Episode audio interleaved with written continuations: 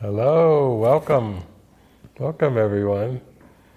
Welcome to Wednesday Movies. Oh my gosh, we're ready to to spring into an expanded state of mind tonight. And um, yeah, we've had we had a lot of prayer going on into this movie. There was the voting, and then there's been praying. It's Pete's birthday.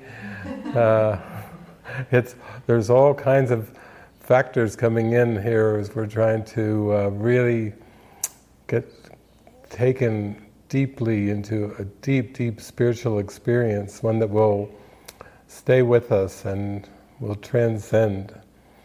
So, yeah, I'm excited about the movie tonight because um, we are going to use a classic relationship movie to attempt to dismantle uh, specialness and dismantle uh, ego beliefs, and so this one, this one fits like a hand in glove with A Course in Miracles, since A Course in Miracles is a pathway to God using relationships to take you to the holy instant and then take you back to heaven.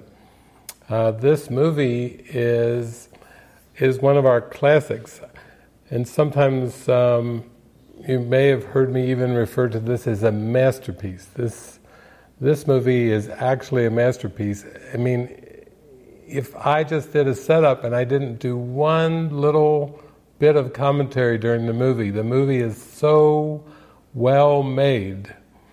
Uh, it's such a spectacular movie. It's such a masterpiece. It's a metaphysical masterpiece that that I think just by watching the movie, it takes your mind into a different state. You know, you feel, I know when I watched it, I just felt lifted up and and just expanded, just kind of like at the final scene, just like a wow, what a journey to go in a movie and to be taken so directly into an expanded state of mind, using relationships and then expanding beyond, you know, the, the good good guys against the bad guys, or the the fairy tale ending, or the, you know, a lot of the formulas that typically relationship movies have. They're very much formula movies, but not this one. This one breaks the mold. I think I think we'd have to call this a quantum relationship movie,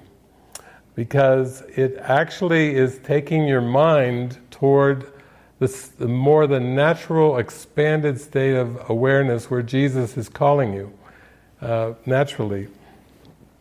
And I've shown many, many hundreds, thousands of movies, but I actually got to meet the filmmaker. I got to meet the maker of this film. Uh, he he wanted to meet me, and my friend Sarah Pilkington Pilkington knew I was out kind of living in his, uh, t- doing some gatherings in his neighborhood, so I got to meet him. And um, he also did the movie Ghosts with Demi Moore, you might have seen. Uh, that was a very, very good movie. But, but this movie is called Time Traveler's Wife. And, and this movie, uh, I, I was just telling the group here that Uh, I I was out one time years ago and, and getting some, I think in, in Salt Lake City, getting some uh, furniture for our Camas Center. And at the end, they had a special where, depending on how much furniture you bought, you could you got a, a D V D movie per so many, many hundreds of dollars or whatever. Uh, and so at the end, the guy looked at me and he said, "Okay, you have a, your choice of twenty... Uh, twenty D V D movies." And so I said, "Great." And I went over and looked at all the stacks, and I picked twenty copies of Time Traveler's Wife. And just a look on the salesman's face like, "What the hell are you going to do with twenty copies of the same movie?" And I said, "It's a good movie." I said, I, I'll go out, I'll give it to my friends. You know, help him save a little time and space. I didn't quite say that to him. You know, you can only go so far in furniture stores. But uh, but to me, I felt really good because because there's so many relationship movies, but there's there's not really that many that are so well made that, that you start to get more of, of an essence of the love that's beyond the body.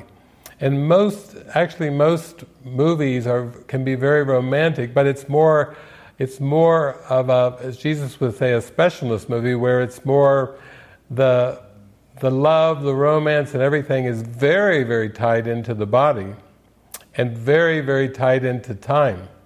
I mean, you know, who really, uh, who is invested in the body wants to know about the holy instant? They, they, they don't.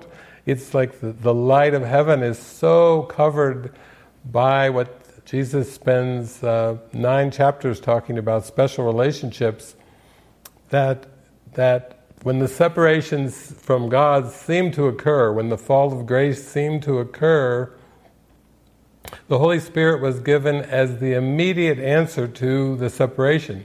So the Holy Spirit was... It's not like a complex uh, fall from grace and how are we going to get back. The Holy Spirit was given as the immediate answer when the Son of God believed that there could be a separation from God or separation from Source. So the Holy Spirit was the immediate answer to the separation. And then the ego answered, it's almost like a card game. Whoa, you're playing the, you're playing the atonement card. Oh, so then the ego came up with the special relationship card. And so basically what we consider special relationships, or we could even call it, like Jesus does, the special love relationship in terms of time and space, is the ego's answer to the atonement. The ego had to come up with something that was so attractive, such an attractive illusion, that the mind would would get so caught up with it and would never come back to the atonement. It would be so lost. And it would so hope in this crazy, harsh, dog-eat-dog kind of wild, chaotic world that it had to come up with something, some kind of shining jewel, something something attractive. You know, it's like, it's Jesus talks about it, it's like a ruby. Uh, it's really blood, but the ego makes it into a ruby. And the special love relationship is really tears. It's really fraught with tears, but these tears it makes to glisten like diamonds. So when Jesus starts using words like ruby and diamonds, he's showing how tears can be turned to diamonds in the ego's world, and, and blood can be turned to rubies. So what I like about this movie is it's just, it's a it's a love story. It's truly a love story, and you can it's you can feel the love as the movie goes on. It's such a strong, strong love story. And yet, the best part of it is, it's, it goes quantum in the sense that it, it moves the main character, the, the, the husband character, through time and space. So what it's really doing is it's starting to take the special love relationship, and in chunks, it's kind of like taking little chunks and chunks of uh, time out of it. So why is that important? Why would such a device of starting to, to use time travel as a way of taking, we'll call it like little segments of interruptions out of a, out of an amazing love story, is because time is under all special relationships. All special relationships are built on linear time. And whenever we talk about relationships in this world, you know, it's not only who's with who. You know, it's not only what's on the National Enquirer and all the, the gossip magazine. Who's with who? Ooh, ooh, ooh, ooh. You know, everyone's excited. Ooh, ooh. Did they, are they, oh, they got together. Oh, they're getting married. Oh, they broke up. You know, it's like big time news. Who's with who? But more than that, Uh, longevity counts, you know. It, it's like if somebody said, oh yeah, I was married for how long? Um, five minutes. People would go, that's it. What's that, some kind of joke? You mean you, you got divorced after five minutes? Yeah, we, we decided to divorce after five minutes. People would go, what a, what a joke. you know, you are not marriage material at all. You know, five minutes, it's like maybe fifty years. Now that's something worth celebrating there. Get you a, a gold, uh, something gold to celebrate with that. But the five minutes, you know, I, I give you a plastic straw uh, for that one. You know, you had a little sip, uh, you had a little sip of marriage there for five minutes and, and then that's it. Or imagine if somebody said, I was married for one second. That's actually more close to what Jesus is talking about in A Course in Miracles, because that's the holy instant. That's basically all you can be married for, because marriage is union, and the holy instant is union, and actually the holy instant doesn't have anything to do with time. So actually a one-second marriage is a little closer to where Jesus is taking us with holy relationship and the real world and the, the happy dream. You see how different that is, because when people talk about relationships, one of the big questions they ask is, how long have you been together? And the longer the better. Somehow you get brownie points. Maybe it doesn't care, nobody cares if you've been fighting for thirty-five years and you're under the same roof and it's vicious, you know, just vicious, vicious, vicious. Finally you can go out and tell the neighbors, well, yeah, been married thirty-five years, yeah, you know. As if you get some kind of brownie points or credit for time. Not, this movie's good because this movie is going in the other direction. It's basically showing us that, that what we would call these time traveler things, it's cool in this movie because the, the husband, it's involuntary. He cannot consciously choose when he's going to be leaving, uh, leaving the time script. Which is even better. If he was choosing, oh man, the wife would get, all hell would break loose when he came back. Like, damn, where, what, why, why at that moment, you know, on our wedding night? What the hell kind of husband, you know, talk about a, an absentee husband, you know, it's like, but see, he has no control. So he basically is having a lot of his expectations and her expectations undone through all of these um, time travel excursions. Is this good? Yes. I'll tell you, any time you start to realize that you have expectations that in your mind that are being lifted, that's a good thing. Any time you have expectations that are being washed away in your mind, that's a great thing. That's what forgiveness does, because when you have expectations, they're coming from your unconscious mind and your beliefs. So if you're dealing with in a partnership or a marriage or a relationship and you have some intensity coming up and you feel like you're you're blocked or you're holding on to something, what what really is underneath it is the belief in linear time, because what Jesus tells us in A Course in Miracles is that time and eternity cannot coexist. One is real and one is not. So if you bring time and eternity together, guess what? The, the time will disappear. Perfect love casts out fear. If you bring this dissociation, if you bring these two together, time and eternity, only eternity remains. Only the light remains. The darkness will disappear, but the attempt to use the characters of time and space to come up with a substitute identity other than the Christ, to come up with a time, a linear time identity, an image in time, relationship in time. It's not just the body, but it's all the configurations of the body. And interpersonal relationships are configurations of time.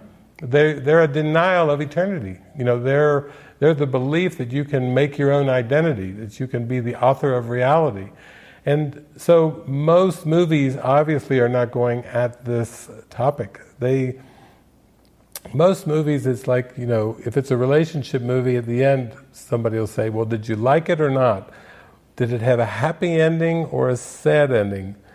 Did the guy and the girl get together at the end, or was did somebody die, or did somebody leave? Or don't tell me, I'm not going to go watch another one of these abandonment movies or an, another one of these die at the end of the movie tear jerkers, you know.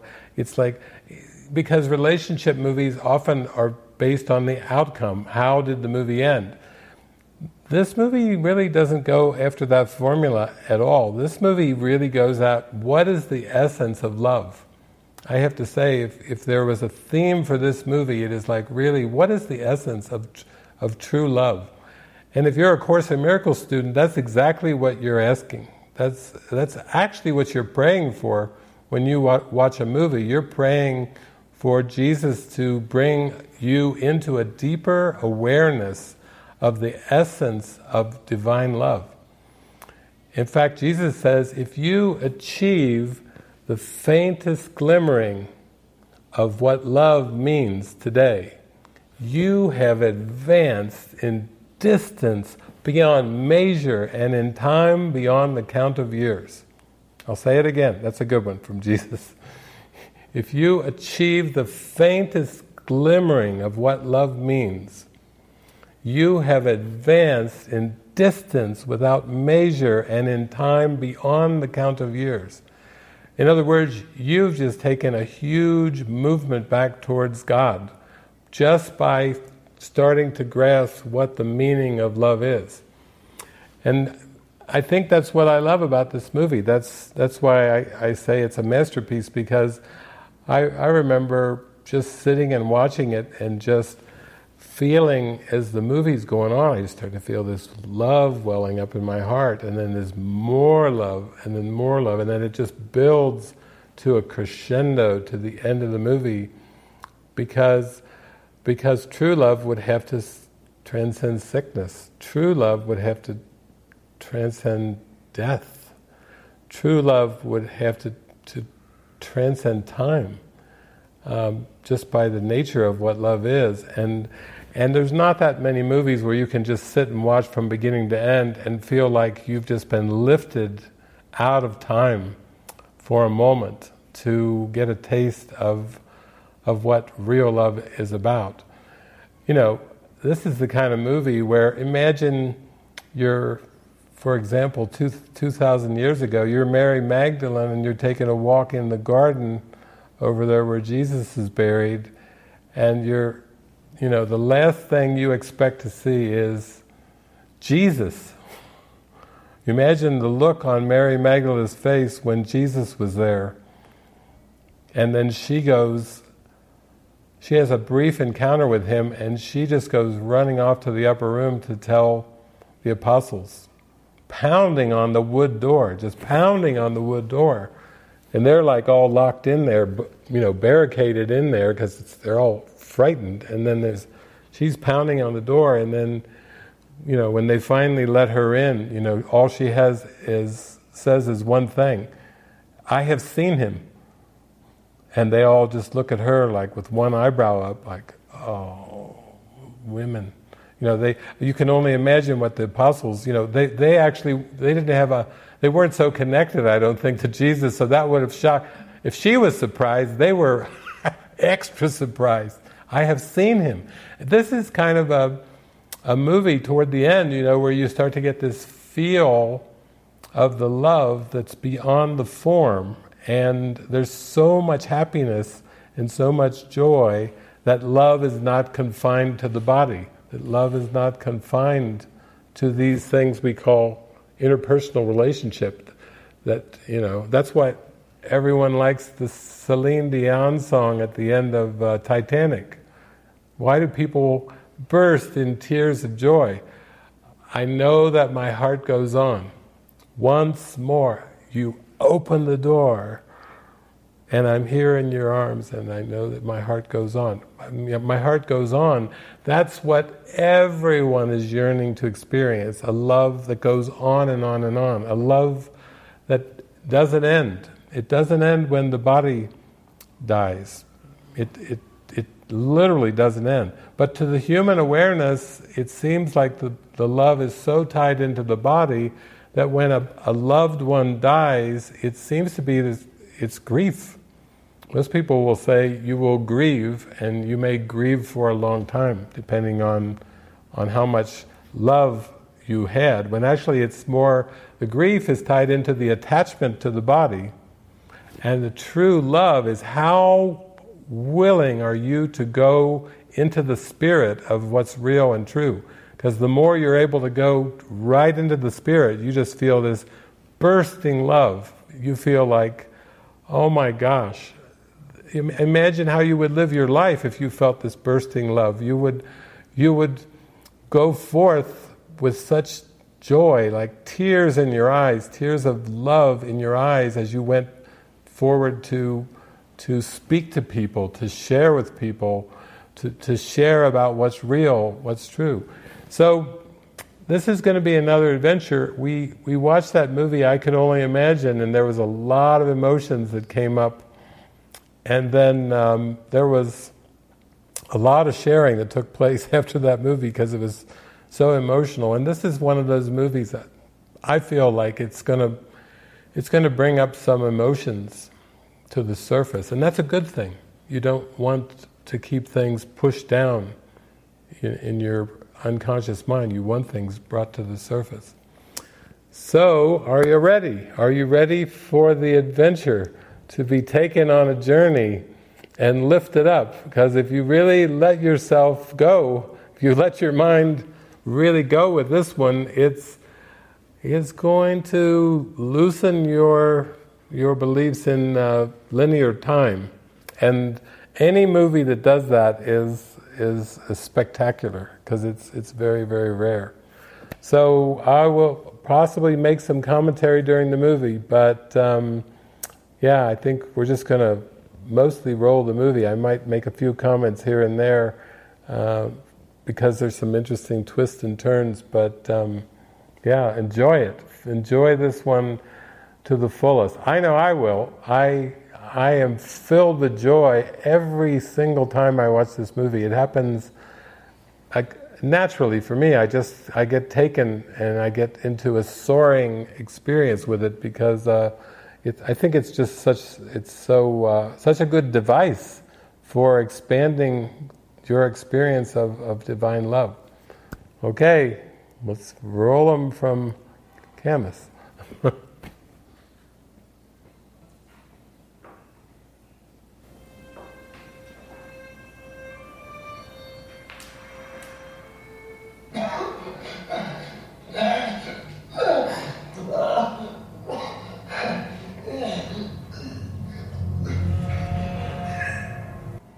Okay, let's pause it there. That's a good one. Okay, what a ride. So that last scene, you start to see that there's like a premonition through the time travel of of death. That bloodied body that looks like it's been shot in the in the side.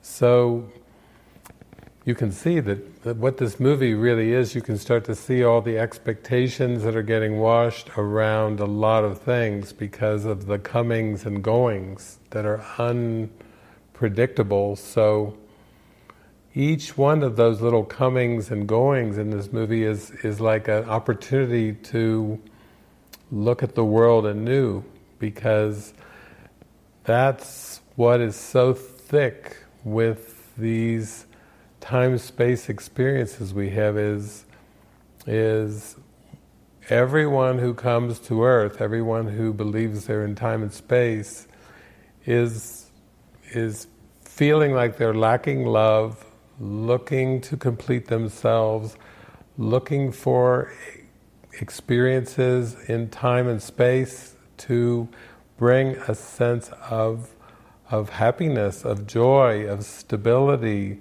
of continuity. That's the one thing that the ego actually was not able to replicate, is eternity.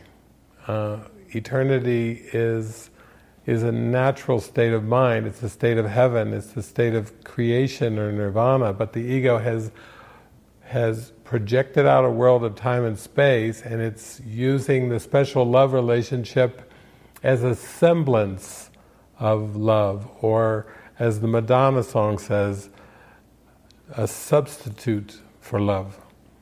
Uh, you know, when the mind has amnesia and it forgets heaven, then it basically has pushed love out of awareness. So it has such a complete amnesia that it doesn't really remember love. It doesn't remember the fullness, the, the vastness, the intensity, the expansiveness of love. And so it's it's looking for a sense of continuity in its relationships. It's looking for a sense of continuity in its perception. And that's what's so good about this movie is, you know, Henry is moving in and out, back and forth with time, landing, leaving when he doesn't even know that he'll be leaving, except this feeling that he gets, uh, arriving naked wherever he seems to come, searching for clothes, trying to operate in that aspect of the time-space continuum, you know, in in that, until he can move on to, so it's really kind of a jagged existence of moving between time spaces. Also, you can see how sad his father is, because his father really misses his wife, uh, Henry's mother. You know, it's he, he's he's drinking. He he's not able to maintain his uh, his work in the orchestra. He. He's very, very sad, and so the father is saying, yeah, you, you've seen your mother, you, you barely knew her, but you've said you've seen her, why don't you prevent her from getting into that car? It's this sense, too, that in time and space, that things would be better if they were different. In this case of, of his father, you know, he, he's thinking, my life would be so much more happy if I had my wife, but my wife was killed in a car crash, so he's He's using the alcohol. His son says, "You know, you know that doesn't work. You know, sure it does." He he's he's now dependent on the alcohol to try to ease the pain of of separation, of missing, and so on and so forth. So, in this realm of time and space, it's like Shakespeare called it "much ado about nothing." But out of these strands and threads of nothingness, which is really what the projection of time and space is, the mind tries to weave together the best possible thing. It tries to weave together like a job and a career. It tries to weave together relationships. It has strained relationships, it seems, with parents, with siblings, with co-workers, with neighbors, even with partners. You can see, even though she's used to him coming and going and coming and going ever since she was six years old, and she has this deep desire to marry him, that she's, when she's six years old, she's hoping that she marries uh, Henry when she grows up. You know, she's really, she's a little bit uh, jealous of whoever he, he's saying he's married, he's happily married, but she's like waiting for him. I was hoping you were married to me. You know, there's expectations. There's a hope for finding love, finding love through relationships, finding stability, somehow in time and space. But as the as the Zen Buddhists and the Zen masters say, you know, they look at this world and what do they what's the word that comes to the mind of the, the Zen master? Impermanence. You know, they actually are doing their little sand mandalas and bringing rakes in after these fine painted sand mandalas, like, oh, look at how intricate and all the colors you can make, and And ooh, look at this beautiful painting. Where's the rake? They they take a rake over the top of the sand mandala just as a monk to remind themselves of the impermanence. Like, don't try to find permanence in the impermanence. Don't try to find value in the colors and the intricate pictures. And yet, that's the human condition. The human condition is to try to find continuity and love, and to find a, even to try to find um, stability in time and space. Now, I've been working with A Course in Miracles for thirty years, so you know, you might be interested to know the kind of emails, phone calls I get every week. Um, someone who's usually on our Wednesday gatherings from India, you know, her she wrote me uh, the other day, I think, yesterday or the day before, saying that her her son uh, is unconscious and she's crying over the body of her son in India. um, who's unconscious, and just writing a long email to me like, how do I apply A Course in Miracles in this situation? Uh, when her her son is in a coma, uh, how does A Course in Miracles apply to this situation? Another one writes to me who's whose husband has just gone, had a psychotic episode, and she him, herself has had to commit him into an institution. You know, David, I have to, please let me talk to you, I need help now. You know, it's almost like she's feeling like she came to the brink of psychosis. And in going deeper into the mind, that's the great fear. The fear is of the light. The fear is of love. The fear is of letting go of something in the projected impermanent world. Because why? Because the impermanent world has then become so familiar that if you believe this world is real, then you can't help but fear heaven. You can't help but think that the Holy Spirit is the Grim Reaper instead of the the, the correction, the one who's going to call you back to eternal life. Uh, the Holy Spirit is feared. Why do people resist guidance? Why do people resist hearing the Holy Spirit? Is because there's a fear of where the Holy Spirit is leading. It's not the miracles that we're afraid of. It's revelation that we're afraid of. It's the disappearance of the universe is where the fear is generated. It's the belief that I could lose something that's real and true and, and important. And loving, you know, the belief that you could lose the ones you love.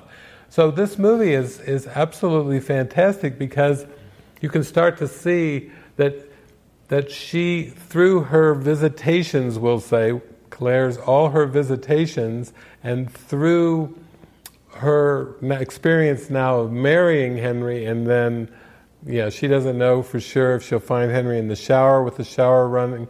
Uh, she doesn't know when she goes and he's carrying the plates out for a nice candlelight dinner, if he'll be there for the candlelight dinner. Even on the wedding night, you know, she's, talk about an inopportune time, on the wedding night, right in the bed, and then boom. Talk about impermanence. Uh, you know, I'm sure the Buddhists would go, ooh, impermanence. Impermanence, yeah, they're, they're not close to having a wife and a bedroom scene like that, but but still they can recognize impermanence. They would go, ooh, impermanence, impermanence. And to the ego mind, it's like, no, no, no, not now, Cato, not now, Cato. You know, it's like there's there's expectations that are set up in time and space that are supposed to bring fulfillment. Um, a mother likes to see their baby grow up. Um, a, a husband and a wife like to to know that they have a future together. Uh, you know, it, that's basically, the, if you look at all the wedding vows throughout history, I'll love you until death do us part. You know, even built into the wedding vows is, I'll love you until death Uh, takes us apart, until death takes one of us or both of us. You know, that's part of the wedding vows. Although, when I was in uh, Spain some years ago, I, I did a whole talk like this one night, and I didn't know that the bride and the groom were in my audience. So I'm giving one of my awakening talks with the bride and the groom in the audience, and I'm supposed to marry them the next day, but I hadn't met them yet. So I'm I'm talking, sharing one of these enlightenment talks with the bride and groom. So the next day, the bride's all dressed up, the groom's all dressed up, I've got my little iPhone, I'm playing Amazing Grace, and it's candlelight, it's dusk in Spain, it's all mystical, it's a beautiful Spanish wedding, and I've got Amazing Grace playing, and everyone's there, and, and the bride and groom have adopted their wedding vows from my talk the night before. Because I, I asked them, I said, do you have, have like things you want to say? Of course, they were Espanol, so I had to get the translation uh, from my translator friend who said, they, they've chosen to tell each other, the bride and the groom, I love you now. That's what, after they heard my talk the night before, they, they chose that as their wedding vow, I love you now. That's actually the most practical wedding vow that you could ever give, because why? Now is all that you've got. That's an Eckhart Tolle wedding vow. Oh yeah, I didn't couldn't come up with my wedding vows, but I read The Power of Now, and I got this great idea. You know, ahora, isn't that it? Ahora, ahora, yes, now. Because really, that's what the teaching, that's what Eckhart's teaching, that's what all the mystics and saints are teaching, that's what I'm teaching, is really right now is what you've got. That's that's that's all that's guaranteed. Believe me, with time and space, uh, don't buy those promises of time, because there's built-in expectations. There's a lot of false beliefs underneath those promises of time. And admittedly, those are all the goals that we had. All of our ego goals are time goals, you know.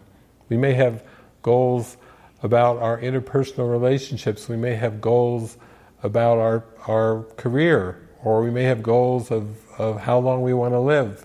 Maybe we have a fantasy of growing, like I call it, uh, an on golden pond fantasy. You know, of growing old with your soulmate. You're both in the swing together, and you're rocking in the wind. You both have the the gray hair, the white hair, we'll say, and you've got, um, you know, Bing Crosby or something playing on the on the radio on the boombox, you know, and you're just thinking, yeah, wow, it's good. It's life is good. Hey, Ma, we made it, you know. Hey, Pa, yeah, isn't it Bing Crosby good there? And we get to watch the ducks and the birds, and wow, we lived a good life together and everything. You know, the the the mind is looking for impermanence. Or it's actually looking for something that's continuous, but but really it doesn't realize that it's it's trying to weave together that meaning out of time and space, which weren't created by God. So it's trying to find satisfaction in time and space. And what what do we learn from the great poet and sage Mick Jagger? Does anybody know? I can't, I can't get no satisfaction, 'cause I tried, and I tried, and I tried, and I tried. He tried four times. Most of us have done more than four. We have been trying Uh, maybe for many lifetimes, playing this karmic wheel thing out, you know, pretty sure the next time we're going to find satisfaction. That's that's why we, we do the incarnation thing. We're really pretty sure, you know, that, that we're going to find the satisfaction.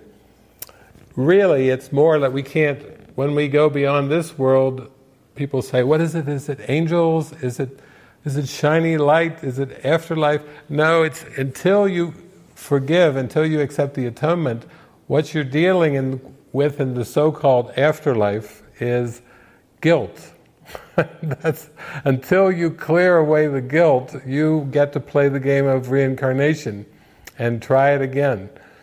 You know, remember Carly Simon's song, and if you're willing to play the game, it will be coming around again. Dun, dun, baby sneezes, daddy, you know, it's it's just the same. You'll be, if you're willing to play the game of guilt, if you're willing to play the game of denial of God, if you're willing to play the game of, of avoiding forgiveness, it will be coming around again. It just keeps coming around and round and round and round and round. But in this movie, we're getting a little glimpse that because of all the time travel, they're attempting a relationship, a love relationship in which there's lots of interruptions. And I think most of us would consider that an interruption. If your partner, if your husband keeps disappearing, sometimes for up to two weeks over Christmas and New Year's, you know, you could see she was not really so happy. Did I miss Christmas? Yeah, and New Year's. Like, you know, only the holidays, you know, you've you've been gone for two weeks. I've got to go to work. I, I wanted to talk to you for the last two weeks. You can see there's tensions there, but the tensions are all still coming from expectations. And the expectation of a husband and wife are, are of being together. And yet this time traveling device is giving them a chance to expand their faith, expand their trust, to really start to love and to connect and to expand and develop a, a deeper connection that's not based on the appearances of time and space. Because actually that's why Jesus says you cannot judge your advances from your retreats. Because at times when you're judging something's going terribly wrong, it really is just a huge opportunity to accept the miracle, to really go inside and start to see that you have everything and you are everything and you've always had everything and you've always been everything, that, that the truth is within you, it's within your mind. And that none of these images were ever going to be able to take the place of who you are as, as the Christ. So this this movie, it's a really beautiful time at this point in the movie because, um, you know, it was a he had a, a bit of a psychic ability of foreshadowing when he was able to help her out with the, the lottery winning number of five million dollars and and her fantasy of having an art studio and a, a spacious place. And she has a lot of the, the fantasies, we'll find out, that, that it's very common, you know, to be married, to ha- have a, a profession, be an art studio, and to have a child.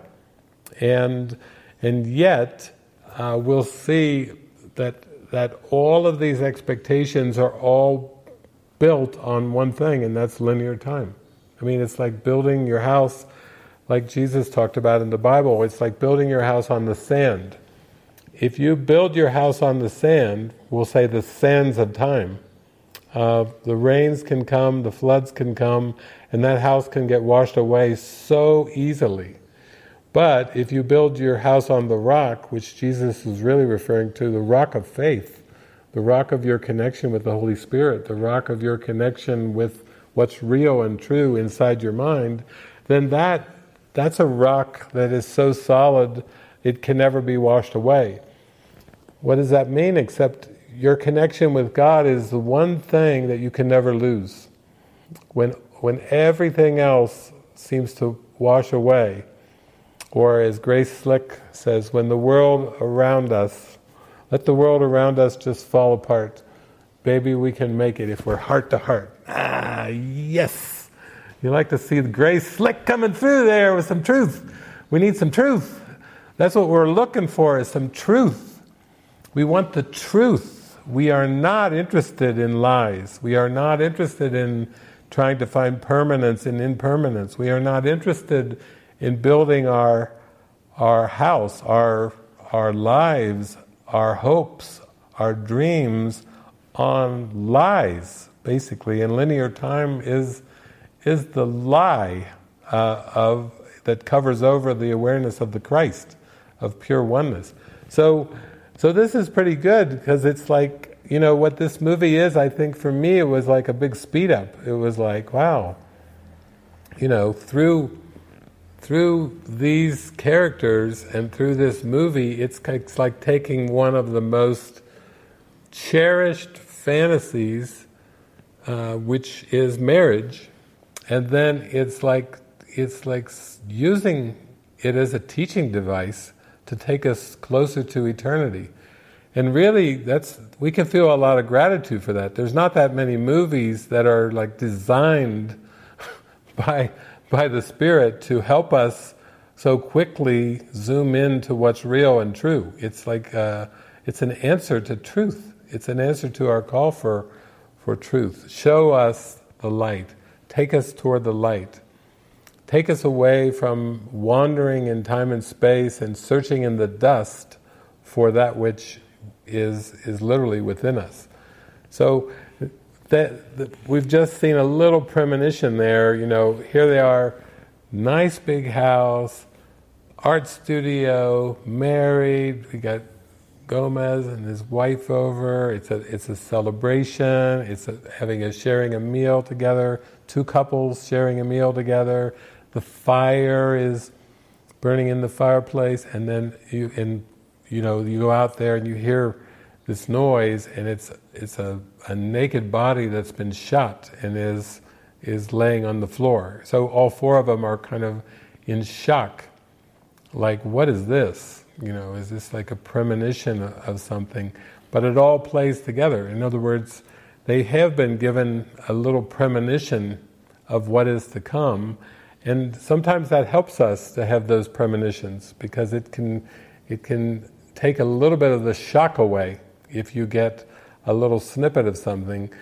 But for all of the main characters now, they're definitely looking at their feelings of death, uh, seeing a, a body, uh, seeing him, seeing Henry laying naked on the floor, you know, shot, almost like shot with a shotgun or something in the, the side, and that is, that's a wake-up call too. I think for all of us, if we came around in, into the room and we saw that, it would be like, wow, what's what is this for? What is the meaning of this? What what are my feelings toward this? You know, because that's where we really start to see how invested are we in in the world.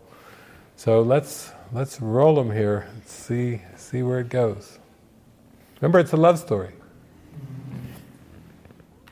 Mm.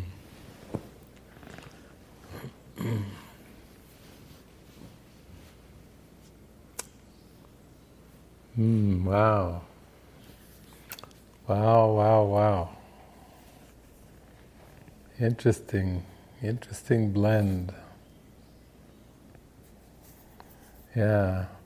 I couldn't but help think at the end of that movie, I, I just suddenly was thinking of uh, lesson one fifty-eight that I went over recently in the, on the weekend. Time is a trick, a sleight of hand in which figures come and go if by, as if by magic. You know, that um, every time I watch the movie there's something new that seems to come into mind. I also, as we were getting to the end of that movie, I was thinking of, um, has anybody read Gary Renard's books, Disappearance of the Universe, Your Immortal Reality, The Past Lives, The Future Lives? Wow, we had we had them all, and this was a mix of past lives and future lives, but not strung out over hundreds or thousands of years. But it was, they were kind of fleshing at us all through the movie. Two Albas, you know, uh, an older Alba, a nine-year-old Alba, a, a five-year-old Alba. He was different ages, gray hair, younger. She says, I've never seen you over forty. It's almost like it was a kaleidoscope of, of aspects of lifetimes. And uh, some of you may have even gone to past life regression. Has anybody had any past life regressions? Gone, gone. There you go, Julie. That's cool, kind of cool. The thing about past lives, and, and if you remember, like uh, Nostradamus or psychics, um, you know, they can oftentimes they can read your future lives too. Or that was certainly in Gary Renard's books. Uh, the future lives as well. It it gives a whole different, broader perspective on this thing we call time and space, because what makes everything seem so intense and so tragic is because of what seems to be the amnesia. It's like a double case of amnesia. You've heard in science they have double blind experiments where you have a you have the first amnesia where you forget God in heaven, and then you have the second amnesia where you forget your past lives and your future lives. So basically you're in a case of double amnesia where basically you're aware from this arbitrary thing called birth and then this arbitrary thing called death. And then, of course, most of us get so caught up in it that we forget a lot of our early memories, you know. So we're just, we're dealing with a very narrow band of time here. The ego is really doesn't want us to see a bigger picture. It doesn't want us to take a look at what seem to be our past lives and our future lives, because what? We can start to see the patterns underneath these so-called lifetimes. The patterns are what count, because the patterns are are the inroads into our mind, into these ego beliefs that have generated time and space to trick us, to fool us into believing we're time-bound. And the ego is very careful with its amnesia. It doesn't want us to start to get too big of a glimpse of things beyond what seems to be the body. You know, it doesn't want us, you know, necessarily looking into our future lives or our past, so-called past lives. I remember uh, my friend Resta, she's going to be collaborating and helping out on this uh, Music Lover's Guide to Enlightenment. I just got the the message today. And uh, Resta would come and listen to hundreds of hours of my talks uh, back in the late Uh, nineteen nineties, and she'd be walking through this nearby cemetery listening to many, many hours. And um, she had gone through so many past life regressions that, you know, I'd come and talk with her and she said, I'm going to tell you about another past life regression. And, you know, she was some pretty interesting famous people and and different ones. Ani Basant, you know, some people know the story of Krishnamurti. Ani Basant was the woman that that brought Krishnamurti to England. She was in another past life, clearly remembered it all. You know, she was uh, the woman who founded the Shakers. Some of you might have heard of the Shakers before. All these uh, past lives. And so she would sit there and she would recall all these past lives, what she had been in this life, and this life, and this life. And then finally I'd say, and? And she'd say, uh, what's the point? What's the point of all these lifetimes? And I said, yeah, glad you asked. Uh, we need to talk about forgiveness. There's a trick going on. It's a trick of time, and it's a trick of lifetimes, of playing this same illusory ego out over and over and over, somehow thinking the next time it'll, oh, I'll get it right the next time, I'll get it right the next time. And so, even when uh, Helen Shuckman, who was a research psychologist, and uh, Bill Thetford, were, who was also a research psychologist, you know, Jesus is working with these two to help, you know, bring the Course into this realm. So Helen can scribe it and Bill can type it out and everything. But Jesus spent a lot of time talking to these uh, research psychologists, telling them that they had had many lifetimes together. In fact, in one of the lifetimes, uh, Helen had actually killed Bill. That's one of those song, one of those movies, Kill Bill. a, a good one. And imagine Jesus going, yeah, you actually killed Bill. In one of the, you know, you were like a priestess and you didn't like what he was doing, and so you just had him killed. And imagine if if all of us had had, had all those past lives uh, given to us. Uh, Not only our past lives, lots of them, but here's your patterns. You keep you keep marrying alcoholics. You keep doing, you keep repeating these same patterns over and over and over. If that was laid out, you can only imagine how helpful. That's kind of what, there's a lot of uh, astrology. There's a lot of a lot of uh, things, and there's a lot of systems in this world that can help you kind of uh, discover a lot of that. But still, what I would say is, even if you knew your past lives and your future lives, let's say if I could just give a whole, like a deck of cards, just a bunch of future lives, wouldn't you be interested in this, the escape hatch? Wouldn't, wouldn't you be interested in pulling the plug on this, this uh, reincarnation thing, you know? I have a friend who's got his signature for his uh, email, Uh, Alan Dollett, and his signature for his email is, seriousness causes reincarnation. Isn't that a course student with a with an email signature? Seriousness causes reincarnation. And that's what basically Jesus is teaching us. He said, you forgot to laugh. You know, into eternity, where all is one, there crept a tiny, mad idea at which the Son of God remembered not to laugh. The, the whole point of this whole time game, which we just got a pretty good snippet. Time all sliced up like a salad, you know, like a tossed salad there. Coming, going, gray hair, dark hair, younger, older, younger Alba, older Alba. And then at the end, here he is, oh, I'm I'm coming from, you know, when he was whatever, thirty-nine years old and or whatever, he's showing up in the field again uh, this time. And that's a beautiful symbol there in the end, because it's just this symbol of an embrace. And then, don't you love it when, when the mother and the daughter look at each other and then they smile? Because why are they smiling? They're starting to get on to the trick. They're starting to, what? Feel the love that is beneath all these images. Feeling the love beyond the trick of time. Feeling the love that's always been there. You see, the isn't what a great scene, mother and daughter smiling because they they feel him. He's always here, even when he's not. Wow. You, you see, that's, to me, now we're getting there.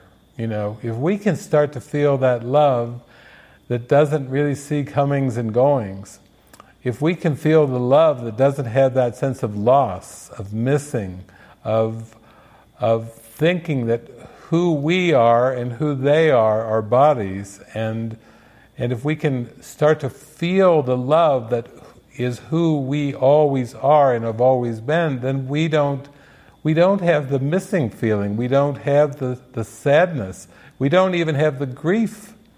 Because we start to see the whole world from a holistic perspective. In fact, that's what I was really getting into this weekend when I was starting to, to go down the rabbit hole with everybody, was there's another way of looking at this world where you can see it. It's all your mind. You can see that it's all, you know, your mind played all the characters, kind of like the standing ovation at the end, like, take a bow.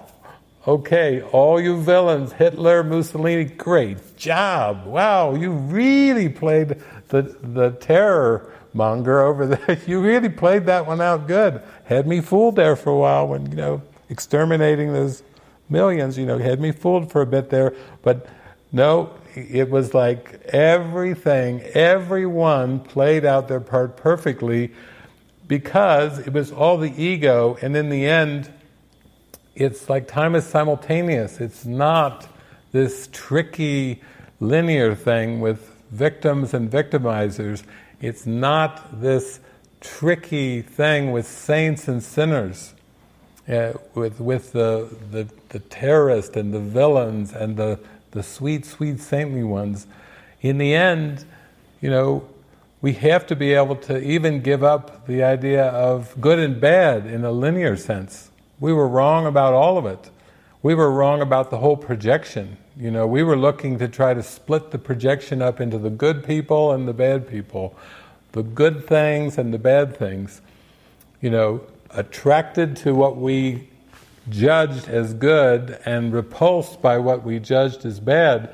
And then we start to realize we never had the power to make those judgments in the first place. God never did give us judgment ability. God never said, oh, here you are, now you're a split mind, so you're going to have to now really work it out. You know, I know it's going to take a long time to work it out, but you're going to have to learn how to judge the good from the bad, the right from the wrong, and you're just going to play these dramas out. Dramas.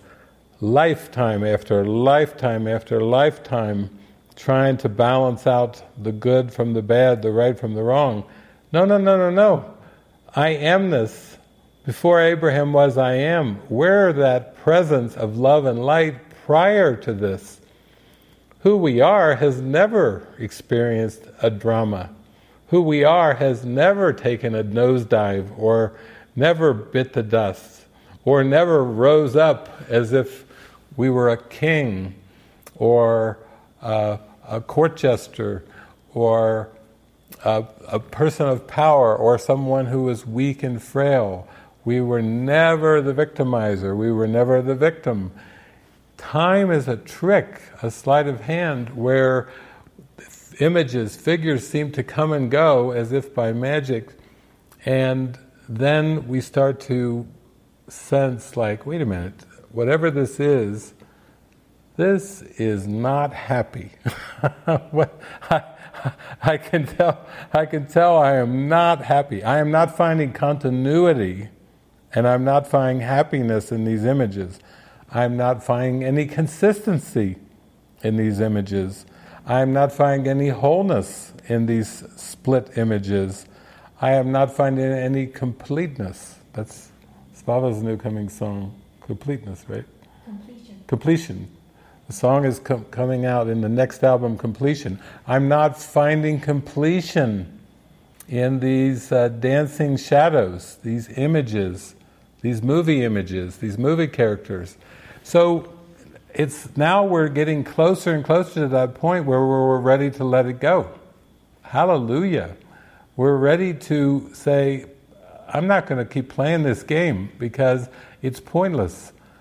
Uh, Jesus at one point, he told Helen, history would not exist if you didn't keep making the same mistake in the present.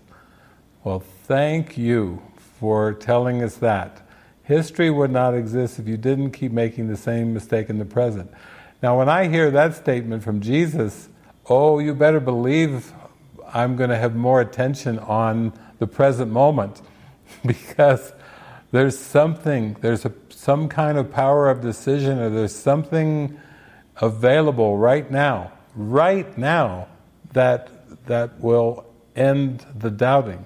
There, there is something available. There is a release hatch. There is an escape hatch. There is a power of decision that's available, and it has to be available in the now. Well, if that was the case, if you really could hear that, then wouldn't you pull your attention away from from the future thoughts and the past thoughts? Why would I keep being so worried and concerned about what's going to happen in the future, which are just thoughts of the future? Or why would I keep rehashing and replaying certain events? Oh, oh, why, oh, why didn't I take the blue pill? You know, like Cypher says, or you may say, I wish I'd t- taken the red pill a long time ago so I didn't have to be dealing with all these dramas. I want that red pill uh, that Morpheus is, is offering. Uh, how do I get the, the red pill? That's what A Course in Miracles is really about. It's about how to get the red pill. that's that's you could retitle A Course in Miracles, How to Get the Red Pill. Owner's Manual, How to Take the Red Pill. That's really what the Course is. So that's why we practice those workbook lessons. That's why we give ourselves over to it. And that's why we watch movies, great movies like this, where time is chopped up a bit for us, and we see, see this character moving in and out of time, because typically we don't see things that way. The ego does not really like this movie because it's a little too scary for it, because it starts to bring things together in our mind. You know, imagine if you could just go to your computer screen and watch memories from all your past lives, and then you could just take them with a move of the mouse, you could watch your future lives in great detail. Wouldn't that be fascinating? You you know, the ego's like, no, pay no attention to that screen. What if you could see all your future lives and your past lives? The ego doesn't like that, because pretty soon you would start to get in touch with whatever's underneath those seeming lives, and you would see how how it's not really attractive. You wouldn't fall for the trick, the pain-pleasure trick. You wouldn't follow for the pursue this and avoid this trick, which is the whole trick of time. You know, it has to make something alluring about time to keep you believing in it. But as soon as you could see those past lives and future lives, you would start to go, hmm, there's something fishy here, something fishy. Uh, I think it's a trick.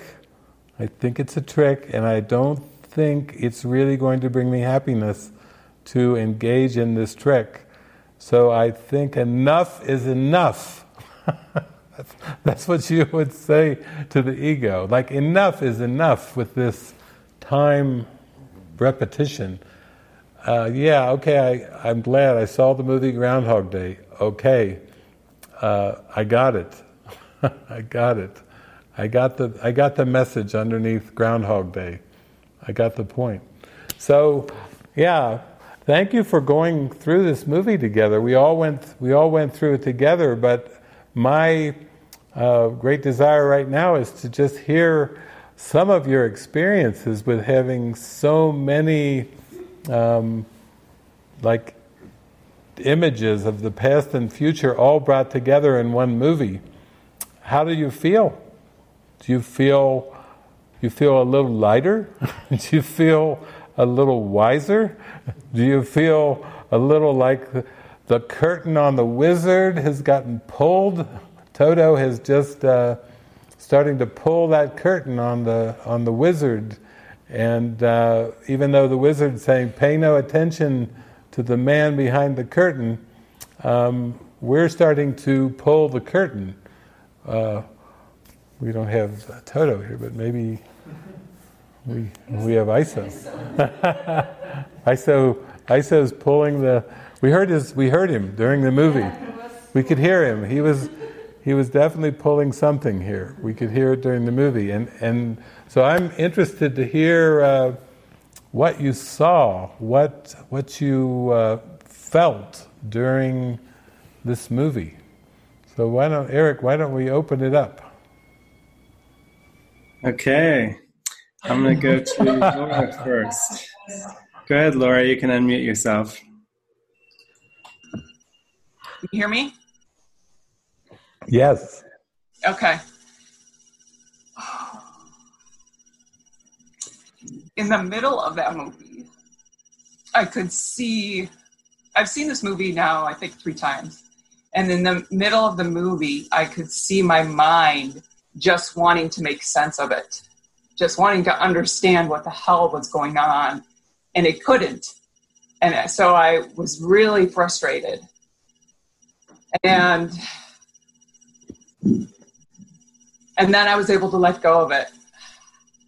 And then there was a fear of missing out on what I was watching in the movie versus like actually spending time with spirit healing. Like I wanted to watch the movie as opposed to actually use what it's for, which is all healing. Um, and then at the end of the movie, when you were making comments about Um,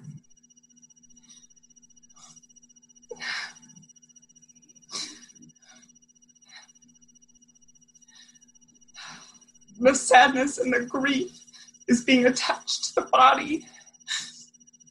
And I thought about when my mom died and when my cat died. And my cat died after my mom. And when my mom died, There, there wasn't much grief. There wasn't much sadness. And I could, I felt like she was always with me. Like, I, I couldn't explain it, but like she was always there somehow in the background. And then when my cat died, I just lost it. To me, it was like losing a child. I was, and I could tell I was very attached to her body and what she did, and and that kind of thing. And for the longest time, I felt so guilty about not mourning my mom. And so I'm ready to release that guilt and embrace the reinterpretation of that. And thank you, Mom, for that lesson. And thank you for the love, the eternal love. And thank you for this movie. I appreciate this, the whole thing. I appreciate it very much. Thank you. Thank you. Thank you. Thank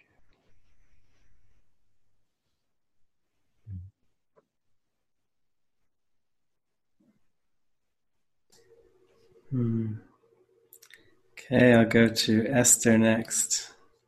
Go ahead, Esther. You can unmute yourself. I was really glad at the end, the explanation you gave, because I was thinking about my mom, and today she took a cab to see me, and all we did was uh, do some errand, an errand, and then she was too tired. But while she was, were, I was in the car doing the errand, I was singing with her our favorite song, and um, I realized that I could be waiting for this thing to happen while we're in the car, or I could be spending time with her. And what was going through my mind was that that I'm I'm like searching for for the moment, and I'm in it, but I'm looking for it, and it felt like I was going to go crazy because I didn't want the moment to end. I wanted to remember it for eternity, and I feel like I'm not on the right path right now with that. Um, what I'm looking for, uh, and you touched on it a lot, but I I could hear it over and over again. I don't know. What am I looking for? And um, it just seemed like also in the movie, another topic that I was thinking about was um, all the relationships seemed like distractions. All of his relationships seemed like distractions. I'm not even explaining it how I want to say it, but the time travel was a distraction. The the the the, the relationships were distractions. The it seems like there's there's so much more to what what we're supposed to be doing while we're here, being while we're here.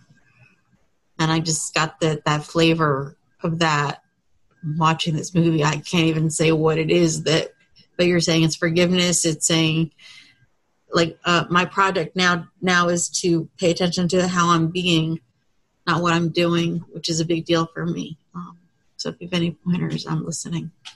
Mm. Thank you, Esther. Thank you. It, it really hit me this time. This time when I watched the movie, right at the end, Hen, the Henry character said uh, to his wife, he said, "I don't want you to wait." But I heard the Holy Spirit saying that, "I don't want you to wait," because that's really what the, the human condition is. It's a condition of waiting.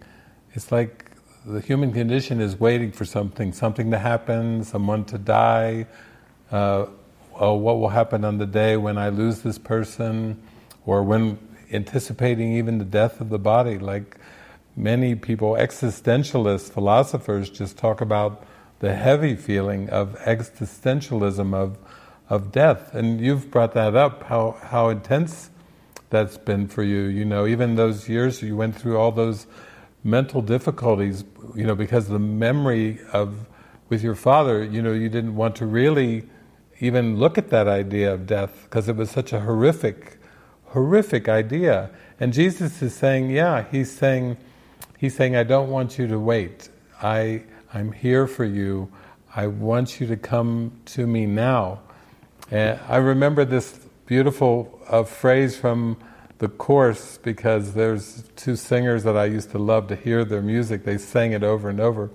But one of their songs were was um, "Those who seek the light are merely covering their eyes.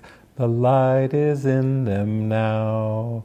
It's in them now. Enlightenment is but a recognition, not a change at all. The peace of God is shining in you now. Why wait for heaven? Why wait for heaven? Heaven is in you, and you are home." And these are the kind of like songs I would listen to. And it's almost like Spirit is just singing to us. It's just serenading us. And when we think about waiting, you know, when I, I really heard it from that Henry character at the end of the movie, "I don't want you to wait," he said to his wife. She's like saying, "Why didn't you tell me you were coming? You know, I didn't want you to wait. I don't want you anticipating my body coming.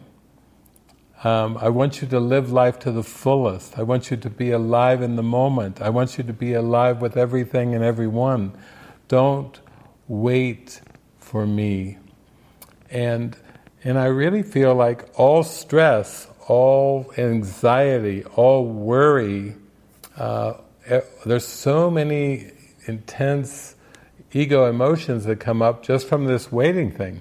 Like we're we're almost like we're guarding against certain things happening, and then there's other things we can't wait for them to happen. You know, it, we have it's like it's huge anticipation, but we we miss what's here and now if we're always anticipating a better life in the future. You know, that was the thing. I was that was my big trick for so many years. It'll get better, David. I just tell myself it's going to get better. It's going to get better. It's terrible now, but it's going to get better. It has to get better. It better get better. I pray to God it gets better. And then I read the Course. He says, in the immediacy of salvation section, he says, future happiness is not your just reward. For you have cause for freedom now. And I was like, oh my God, what was that? Future happiness is, is not my reward. You mean even seeking for future happiness, like the rest of the planet is doing, is futile? Yeah, he's saying, don't spin your wheels. Don't spin your karmic wheels. Don't keep searching, searching. Why do you think people meditate? They're onto it. Why do you think people keep saying, be still and know that I'm God? They're onto it. Why do do we open our hearts and say, what is the most inspiring thing that I can think of, and then go for it. You know, go for what's in your heart, what's really inspiring.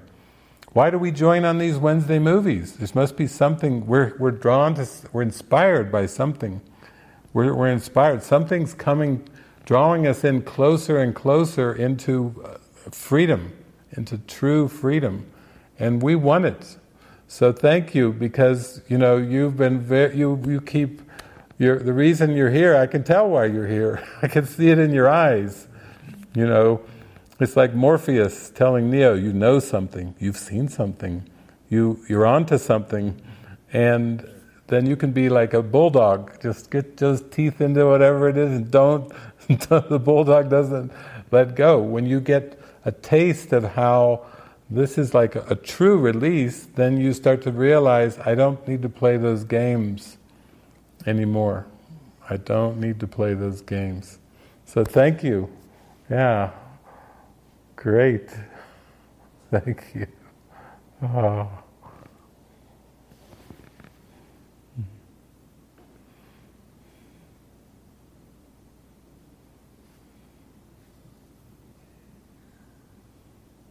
Okay, I'll go to Stephen next. Go ahead, Stephen. There we go. Um, thanks, Laura. Thanks, Esther, for that. There, there was a lot of uh, emotion in this movie for me. A lot of stuff I saw that was just quantum and was just poking out here and there. That last scene where they're they're running together and they're just trying to try to get a feel for that form before the form disappears, and, and how, how we can all relate to that, trying to connect with that form. But then... Then they kiss, and, and to your point, David, he said, I don't, I don't want you to wait. And I, I heard that the same way. And I wrote down, um, love waits not on time, but on welcome. And, and boy, what a scene that was, where he starts to fade form, but the light is just there. The sun's just right behind him, and then it's just faded to this, to the light. And I thought, yeah, that, that, of course, that's, that's beautiful. I thought about the um, Time Traveler's Wife, how we're all we're all miracle workers, we're all time travelers, and I, and I thought I was reminded of my my email address, which used to be uh, kind of a, an idea of mine, was Gnostic Traveler. And I thought, well, that's that we're all Gnostic travelers, we're all trying to seek to know myself, and, and boy, that's that's the journey of, of a lifetime.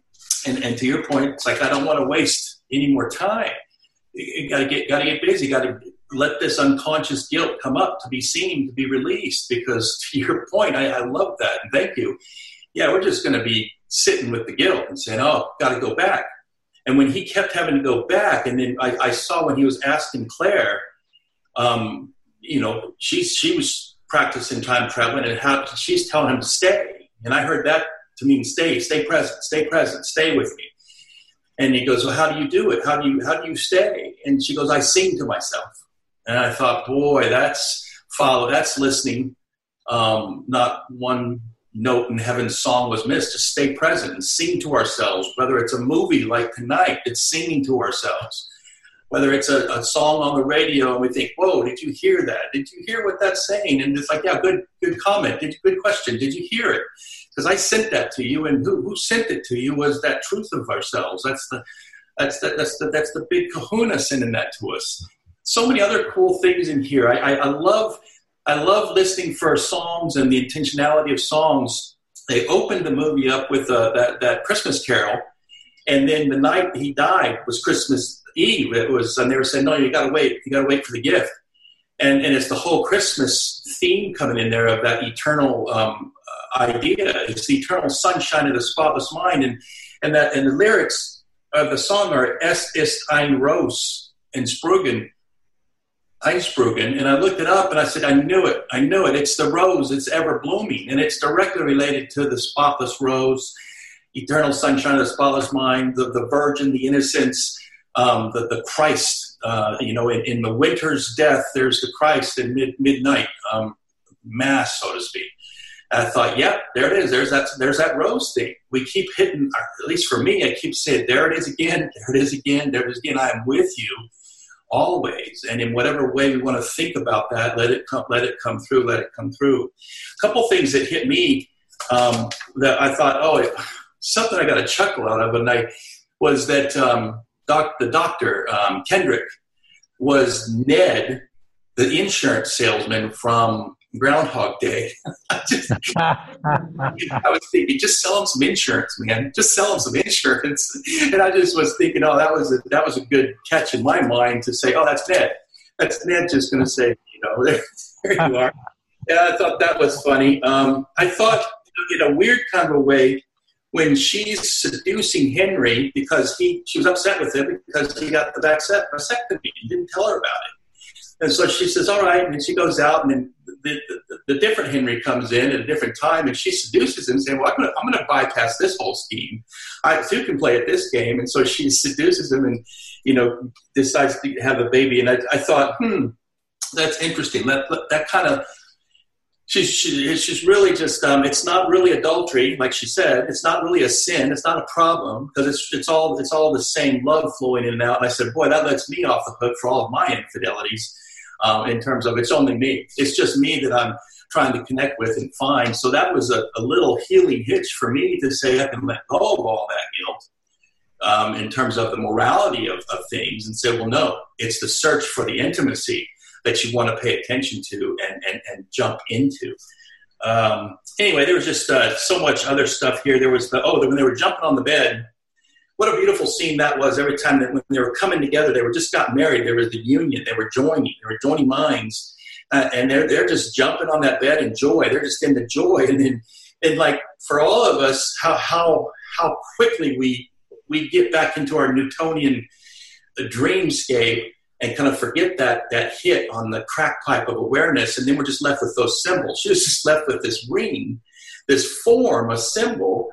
Uh, but there was that moment of joy. So it, it was it was so much good stuff here, David, again, for me. And to, and your setups are, are just exquisite. And then just let the symbols flow in. And then it's, it's the present moment. It's it's the content. And I'll, I'll, I'll close with this. When my uncle passed away, he was a, a huge um, symbol in my life, a mentor in my life, and, and was showed me nothing but love. And when he passed away, there was an open casket funeral. And And when I was looking in, at, the, at the casket and the body, there was just like, this isn't real. And there was this thought that came in that was so powerful that, that, that said, do not be fooled by this. Do not be fooled by this. Love has gone nowhere. And the only place he ever was, was in your mind as a symbol of that love. And when I heard that and I, and I realized that and I knew that to be true, I was like walking through these fields of gold. I could feel the shift, and it was, whoa, there's the there's that quantum point of view. And, of course, it was okay for the family to be telling the stories of the loss of the body, the loss of a loved one and mourning and, and, and the grief, to your point, of the attachment. But boy, that was, was there ever a lesson in my life of, it was a clear, very, very clear hit saying, do not be fooled by this. And I knew it was him.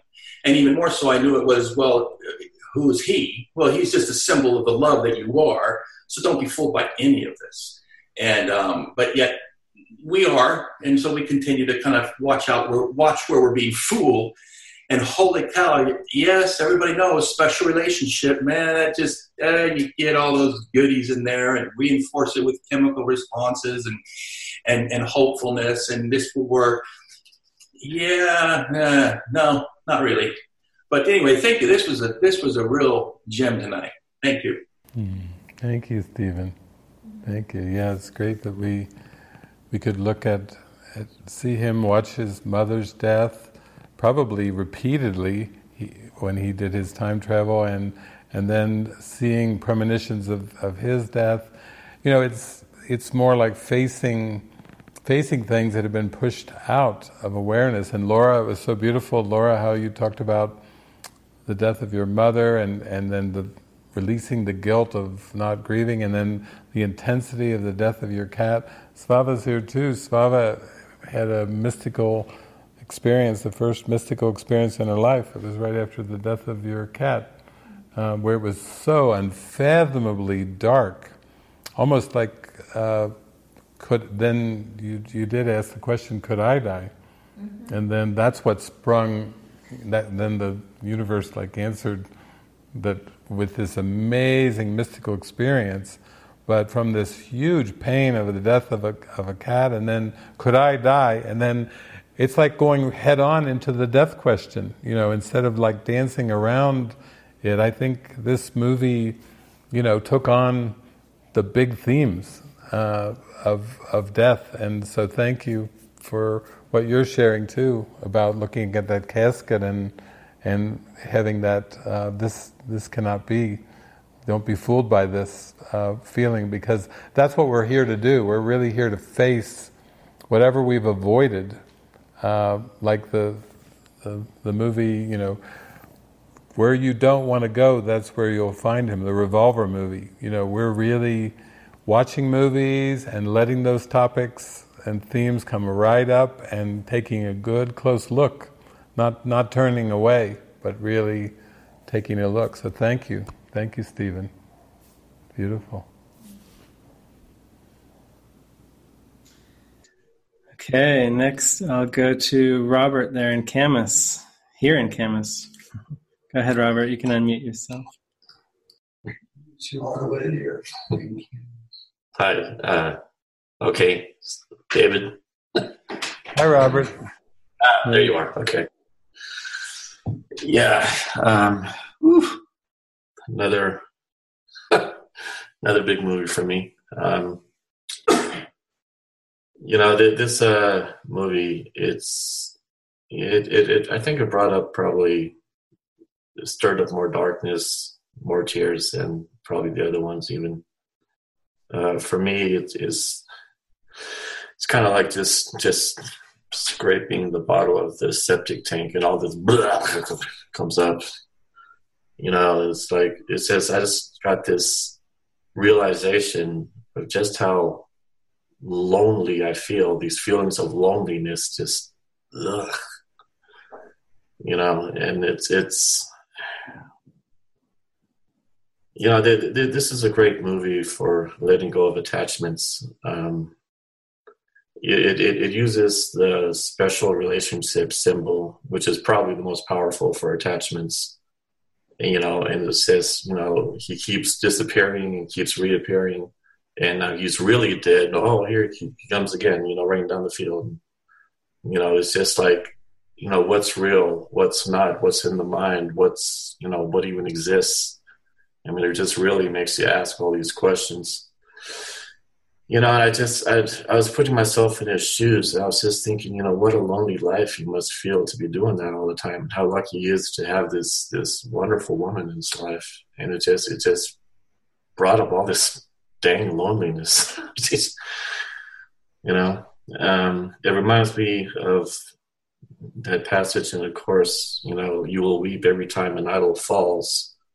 And, you know, it's just all these attachments, just letting go, letting go, letting go. And it's, it's just, all right, I, I can't really, really describe all the different feelings I feel towards this movie, but it just it really brought up a lot, you know. Mm. And uh, I, I just, I, you know, I'm, I'm just grateful for these movies. I'm grateful for being here. That's, that's really all I have to say. Mm, thank you, Robert. Thank you. It, it's when you're talking, it's reminding me of how the Holy Spirit will use everything the ego made. So I could see in the movie, as the movie goes on, she really wants a child. She is very determined to have a child. And then by the final scene, there's Alba turning to look at her after he's disappeared. And they smile at each other. And to me it was like, that's the purpose of a child, is to reflect back to you the love that is and the love that you are.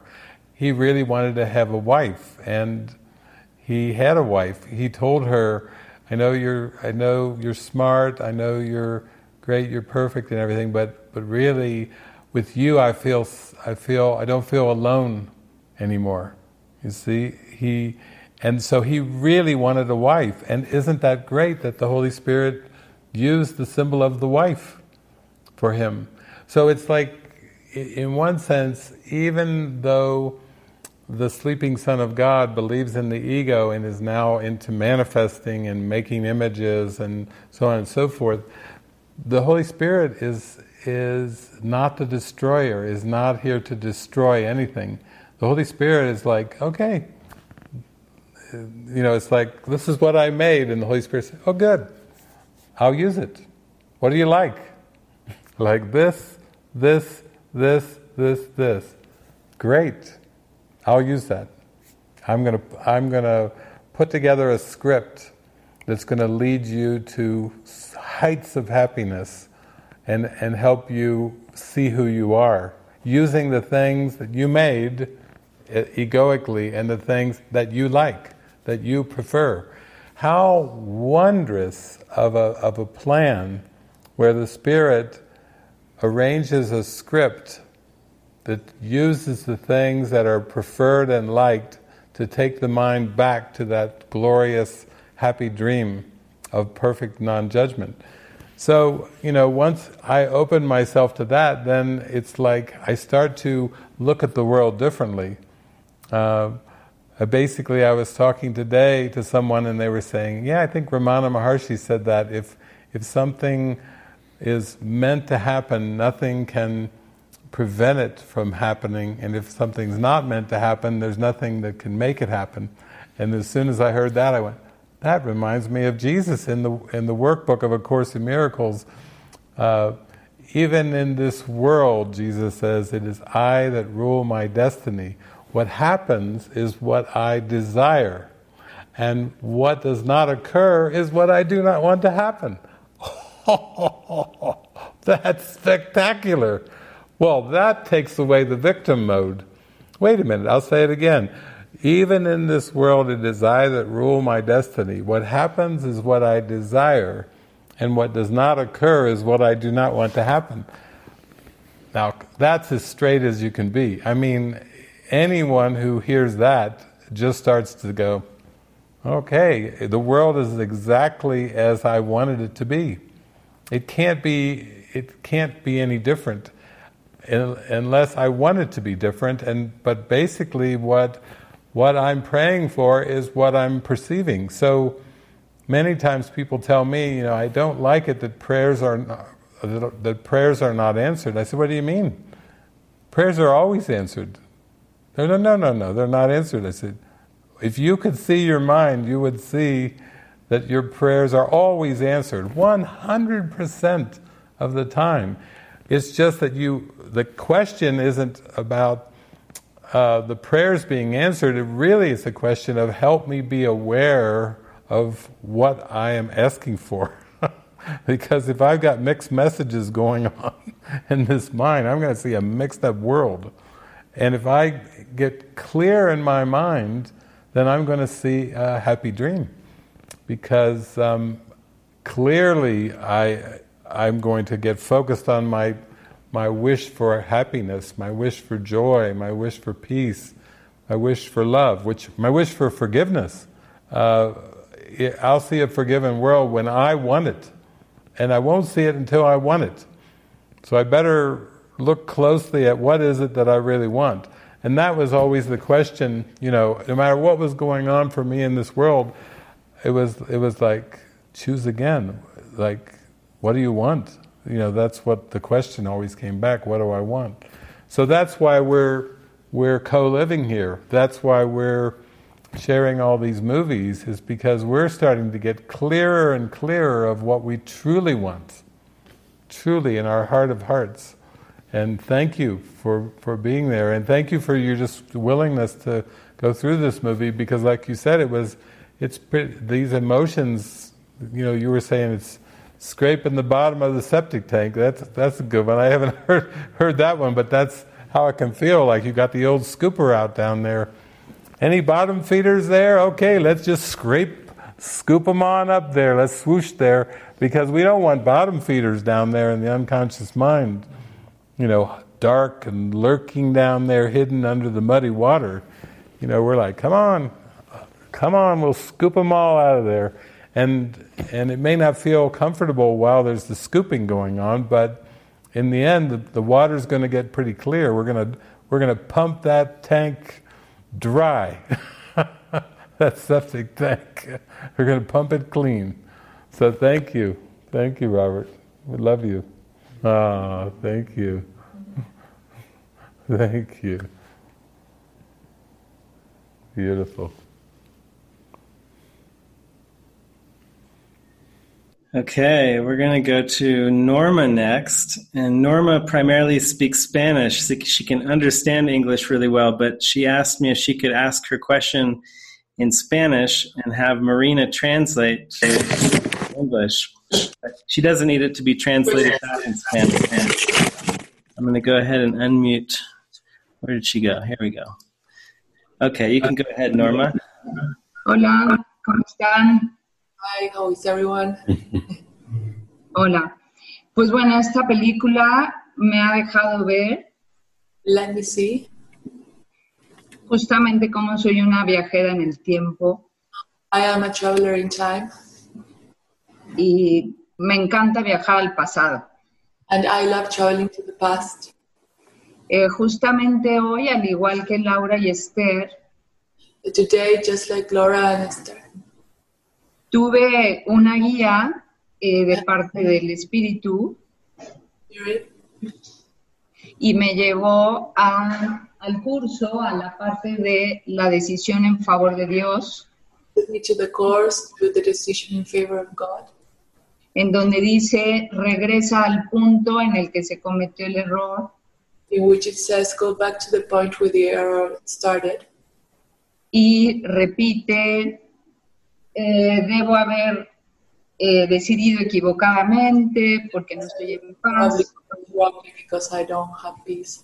Etcétera. Y justo ahí. Oh. Yeah, just take turns and... Okay. Okay, y justo ahí encontré eh, una, una liberación con una culpa que tenía yo muy enterrada. And there she found the liberation of a guilt that she had buried. Con mi mamá. With her mother. Desde que yo tenía como diez años. She's been ten years old. Y justamente eh, lo que comentaban Laura y Esther, and what Laura and Esther were saying, esta película eh, cerró perfectamente para mí este este momento con mi mamá. This movie closed perfectly this moment I had with my mom. Porque aunque mi mamá ya murió, because although my mother passed away, siempre está en mi mente, siempre siento su presencia. She's always in my mind and I can feel her presence. Y me llamó mucho la atención en la película. And my attention was caught by... Cómo, cómo yo ya puedo, al igual que Henry, how I can, like Henry, darme cuenta cuando me voy a ir.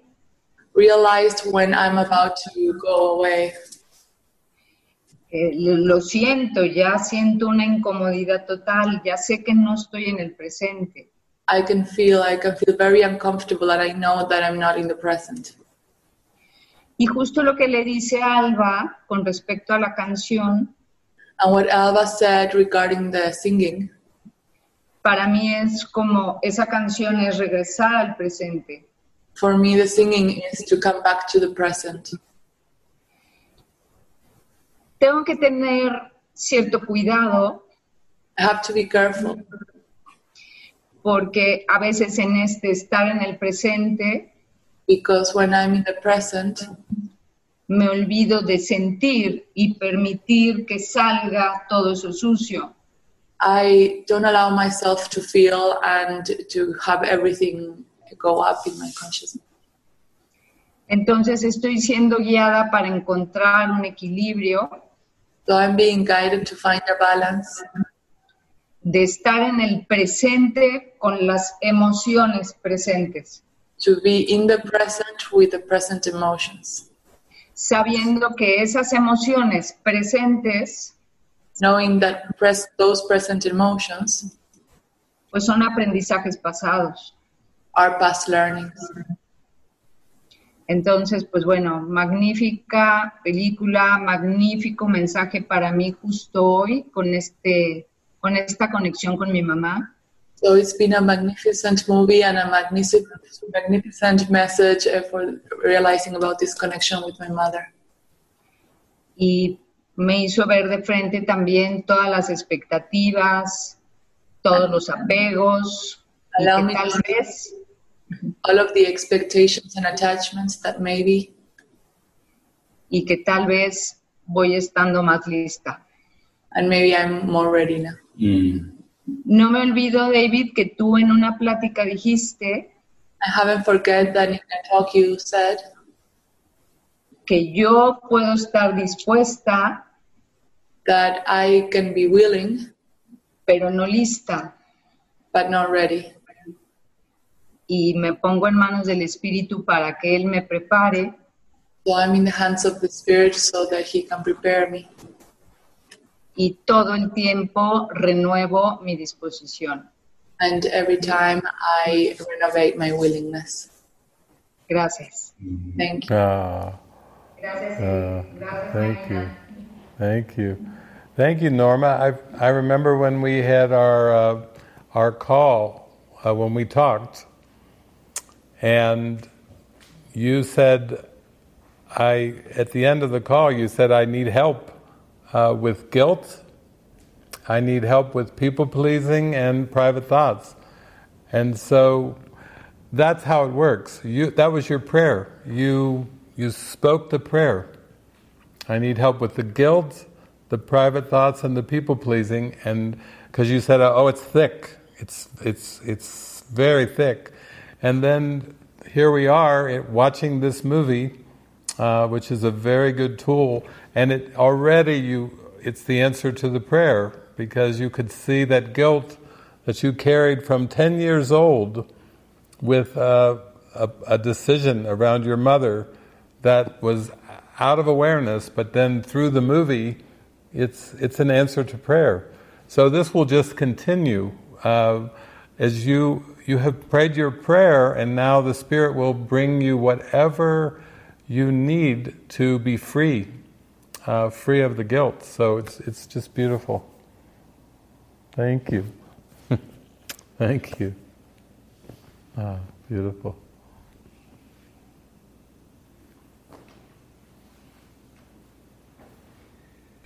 Okay, let's go to Kristen next. Go ahead, Kristen. Thank you, Eric. Hi. Um, thank you so much for this movie. Um,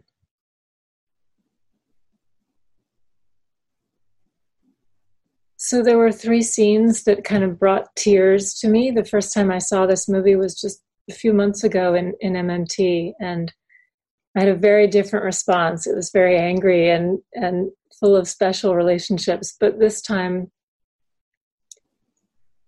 this time it was the moments of, of death, really. It was the moments of the first time um, they saw him kind of arriving on the floor with a gunshot wound that brought tears to my eyes. And then there was another time when they were saying goodbye, when... Um, and then a little bit at the end, but for a different reason. And when I kind of inquired about what that was, like, what is the death? Because it didn't feel like it was the bodies, the separation of bodies or the loss of bodies. Um, it's really, and this is just to expose it, to kind of like have help bringing this to the light. It was like that, those scenes and seeing the death mirrored this belief that I could feel that there is finality, like that there is an absoluteness, which really is about the separation, that, that the separation could be final. So it's like the death of a, of a seeming person is just this mirror for my belief that there's no way back, that there's, that the love can be, um, that love can be severed, and that there's this, even a little hint of like the way in this world, um, going through the death of others is like the punishment for having, sep- you know, for having separated. It's like a, a little added bonus of, you know, why it's sort of fearsome to go back to the light. Um, And then at the end, I could feel like that's dissolving, and I could feel, like you said, the Holy Spirit really saying, there is no, there is no separation.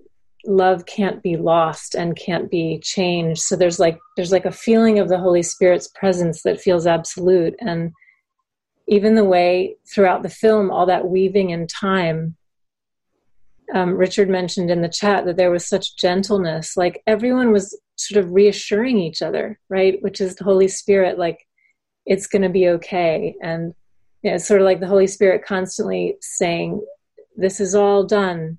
You know, I know how this plays out. It's going to be okay. There's nothing to worry about. Um, but then in those death scenes, it brought up this belief in the mind that, um, And and in this, in the mystical experience I had over the weekend, when I saw the kind of fallen angel, I heard um, never to return. So it's like the same thing being worked on in my mind right now, like the belief that there could be something final. And so I just, I offer that in as a prayer to move toward that love that is absolute. And thank you. Mm.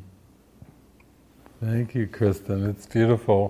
Just the way you mentioned those scenes of the those death scenes and and your your inquiry around that, because uh, it's kind of funny. Like I remember, like in two thousand nineteen, I was hearing so many people say, "What's this world coming to?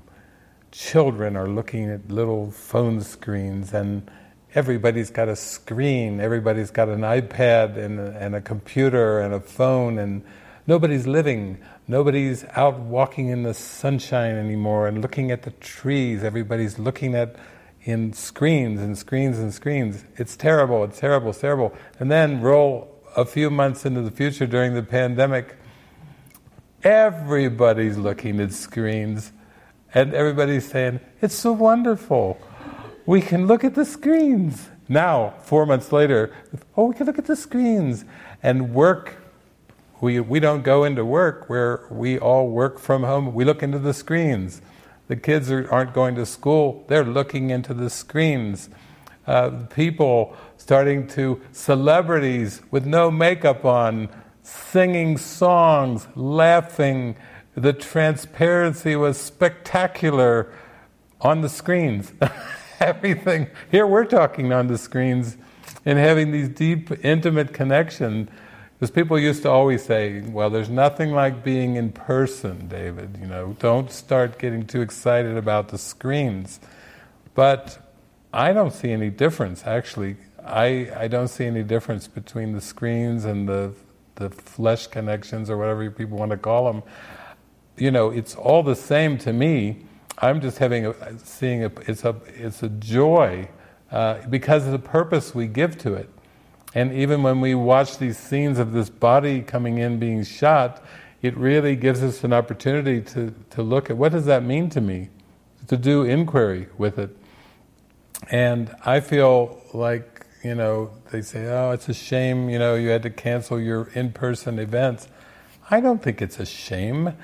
I, I mean, I feel like the vibrancy is, is it comes from within us, and and once we start to use everything for the transparency, and we start everything use everything for the purpose of forgiveness, wow, that's going to really level the playing field. We even had a friend, was it Manuel, who was telling us that it's Espanol, you can't, you have to have the touch with the Spanish, it's not going to work, it won't work, it won't work without, and now he's showing up, he shows up at all of our online retreats, and you look at his face, he's just, he's like so engaged in everything like this.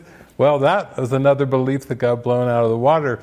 It's, I really feel there's a real intimacy because of the purpose that we're using these movies for, so, and you got to watch it with M M T, and watch one whole set of reactions. Oh, and here we go, coming around again, let's take two. You know, beautiful that you can share that, so thank you. It's a, it's just showing everybody the value of inquiry and and the power of the mind, really. So thank you.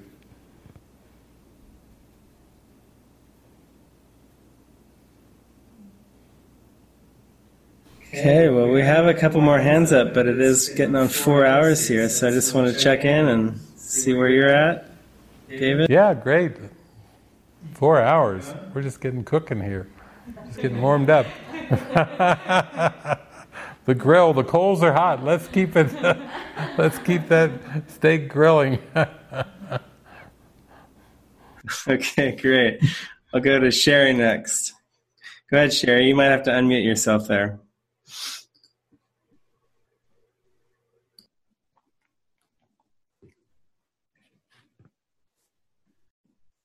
Is that working? Yeah. yeah. Hi, Sarah. Hi. Oh, I lost you on the big screen there. I'm just seeing myself. I don't know why. There we go. I'll say something else. Oh, there you are. All right. Um, hello to you. Hello to everybody there. Um, so many things happened. Um, I get so present, though, when you're talking, so I'm trying to catch up with all of the things that were popping up. Um, Again, we're in amazing synchronicity with movies. Um, I guess it's been a while since it's been this uh, intense, but when I did the Movie Watchers Guide a couple of years ago, there was like a lot of synchronicity that happened between uh, you and I. And this, again, I didn't even think that this movie would be um, related to so much like parallel lives or other lives.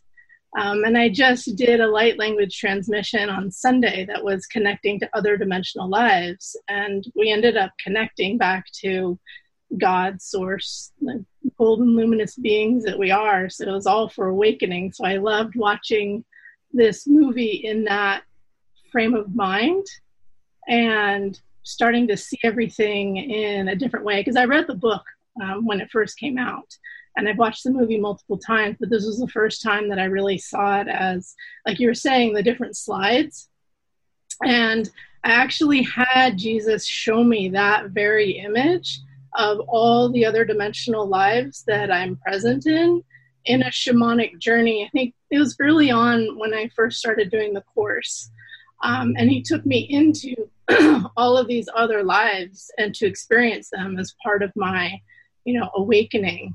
Uh, to understand how, I guess, multidimensional um, my presence really is once you reconnect back to the all. So that was great that you brought up that very specific image, because it was just like that, all these different movie screens, and each one was playing a movie. Um, so that was just wonderful. And um, the other thing was, in this movie, I, I really like the moment when he meets his mother on the subway. And I hadn't noticed this before, but that he doesn't say who he is. And I mean, here's a strange man talking to her on the subway, but she's totally open. Um, and that there's this love that she has for him. Like, she recognizes him, even though he's not saying who he is. And the exchange that they have is beyond that moment. Like, she goes to that place, that presence that is beyond that moment and that timeline. Um, and it was just, is such, so palpable this time. I hadn't really seen that. And it reminded me of, um, there's a series that I think I mentioned to you called Altered Carbon on Netflix, where people's souls are put into different bodies. So it's the same thing where people will then come into contact with somebody and they're, you know, um, they're somebody's grandmother now, you know, and totally different race, different gender, different age, everything. But they walk up to that person and go, oh, there you are, right? Because they are going beyond what is there in the body and what is there in that little snippet timeline and seeing that larger essence that is connected to the all, which is just amazing. So all these events are, are lining up. So it's, it's great. Yeah. Yeah. That's wonderful. I'm That's enjoying cool. it very much. Perfect, perfect movie. Yeah. Thank you, Sherry. Thank you, That's, Sherry. I'm so That's, glad I'm you so brought, glad you brought up that scene, up that on, scene the, on, the, on the on the bus or subway. Bus or subway they're there, because they're there because not only is not the connection, is the connection so, strong, so and strong and the love so strong, but he opens he up, opens having, up not having not even said who, who he is, who he is, saying I met saying, a woman, I met a woman, and and makes me feel makes me feel you know I don't feel alone, don't feel alone, and you know, and then in the end, the mother says to what would seem to be a first time meeting with this. Stranger, you know, make sure you, know, you make tell sure her you tell her how you feel. How you feel. So she so was not only was loving, loving, him, loving in him, moment, him in that moment, but saying but and, saying pass, it and pass it on, um, um, like she would, like she for, would for a, a, a grown son, a grown son uh, who uh, she didn't, who get, she to didn't get to interact with. But you know, but, tell you know, her, tell you her love, you love her. Express, her, your, express feelings, your feelings. You know, offering you know, that offering motherly, motherly wisdom, even though even though we are meeting for the first time. And him not and even him not introducing, even introducing himself. himself. So yeah, that yeah, that really, that, kind, that of really kind of shows how, shows how if we really if let we really let it radiate out, out it, goes, it goes to all it goes dimensions, to all dimensions, and and and it heals and it, it all, heals it all um, um, through the love through the love. And that's such a great such a great scene. It's such a powerful, powerful scene. I'm glad you really like that. I felt that so much love, so much love. Thank you, thank you, thank you, Sherry. Thank you, Sherry. That's beautiful. Okay, next is Dennis there in Camas. Go ahead, Dennis. You'll have to unmute yourself there. Well, I was, uh, I could see David. Hi. Hi, Dennis. Hi. you, know, you, said, you said something in the midst of uh, this whole thing about um, time and, and the end of time and, and having enough of, of the ego, it's enough is enough kind of thing. And and what I what flashed in my mind is what has happened to me the last couple of months uh, sitting at home. It's been actually there's been more than that, but it's been it's kind of it's, it's uh, kind of a commitment that I was making to myself that uh, started to get serious, really serious, and, and in the sense of making the commitment to being the function all the time, and not, and, and then also the, the starting to come together of guidance more and more, and recognizing that what was happening was that I, there, were, there was being guidance happening a lot, and I wasn't being consciously aware of it, but then it became more aware, and uh, then there was this period, this this uh, kind of a moment, but it was a period of time also where. Um, I was recognizing what was going on, that I was really moving into it. And, and the thing that had been holding me back was my blaming my wife for holding me back, which was really me holding myself back and uh, not wanting to go to the full commitment. And so it seems like that's, that was the moment there that started to get serious and to really go for it and to really do the practice. And also to get sick and tired of the thinking all the time. Think, think, think, think. And that has fallen away dramatically. Not that I don't think, but it, the, the, the obsessive, the upsets, that kind of stuff is being purified. Um, and uh, I was sitting here thinking about, do I want to share this? Is this something I want to talk about? Uh, and the, the whole expectation of what you were saying is that you don't have to wait. And the stuff that was coming into my mind was the reason, well, but I'm not ready because I got these and I got this and I got that. And I said, oh, that's just the ego talking. And it's, it's again, it's putting it off into the future, but I can recognize that that's what's happening and that this presence, this love is always there, always there. And being here at Camas has been a real revelation for me because I, I was just with my wife and myself in the house being sequestered and uh, or quarantined, whatever it's called. Um, so it, it feels like that's the choice that I can make in any particular moment that I'm awake now. I've always been awake. I just had it all covered over, and just the coverings are um, being lifted, so that I'm, I'm I'm kind of laying there naked, where the covers are not on me, uh, and that's that's producing this love and this this kind of compassion and, and connection with people that I have really desired a lot throughout. It's, you know, even beyond. The two years ago when I was at uh, the monastery for the the festival, and uh, when I was loving everybody so much and I was so wide open at the time, uh, just continuing to work through all this stuff and, and uh, like, I, like I'm saying right now, and I'm, I'm saying it with some confidence that I don't have to feel like it's not, that I have to be waiting for the future to happen. For that enlightenment to come. And even though there's some doubts there, but that's just the ego doing its thing. It's, and I can recognize that, and it's happening pretty quickly because I just did it a minute ago, a second ago. So I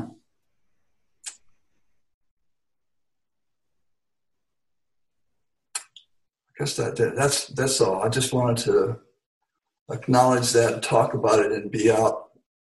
Kind of come out of my out of the closet, so to speak, yeah. About that, and put it on the line and, and see what happens.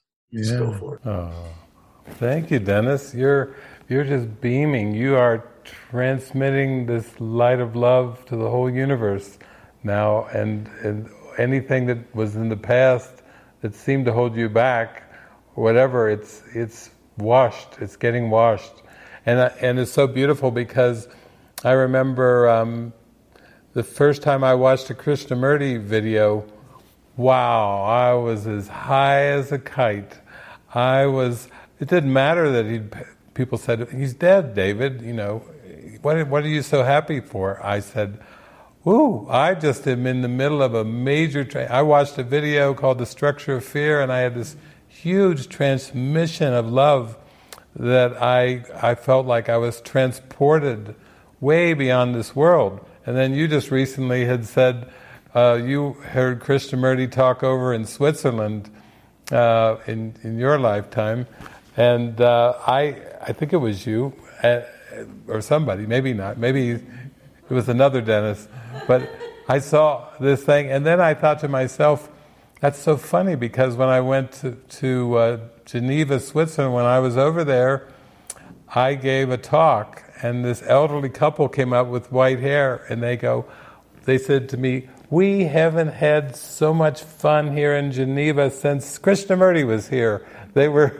they were feeling the same love vibe that I was feeling when I was watching the video, and I was just being myself and transmitting. So you're just, regardless of the past, whatever, you know, you in your house, with your wife, or how many years, or whatever, that's just water washed under the dam. You know, you're you're transmitting now.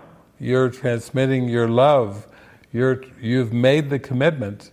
You know, you're you're letting it pour through you, and that's that's what the gift is. You know, it's it's never how we got here. It's it's what what do we feel, and what do we want to share now. So I like the way you're saying it. You're like saying, "I'm coming out of the closet."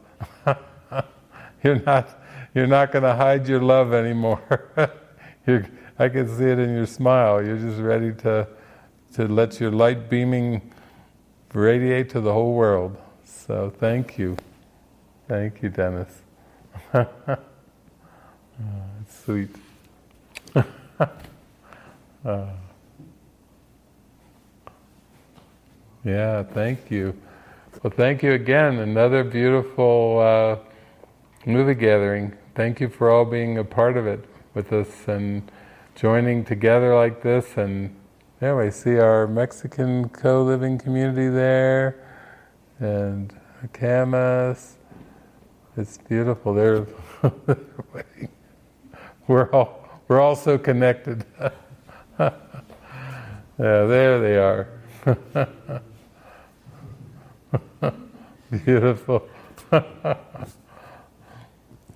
The community of the chairs and couches. There was the Essenes, the Franciscans, and the chair lovers.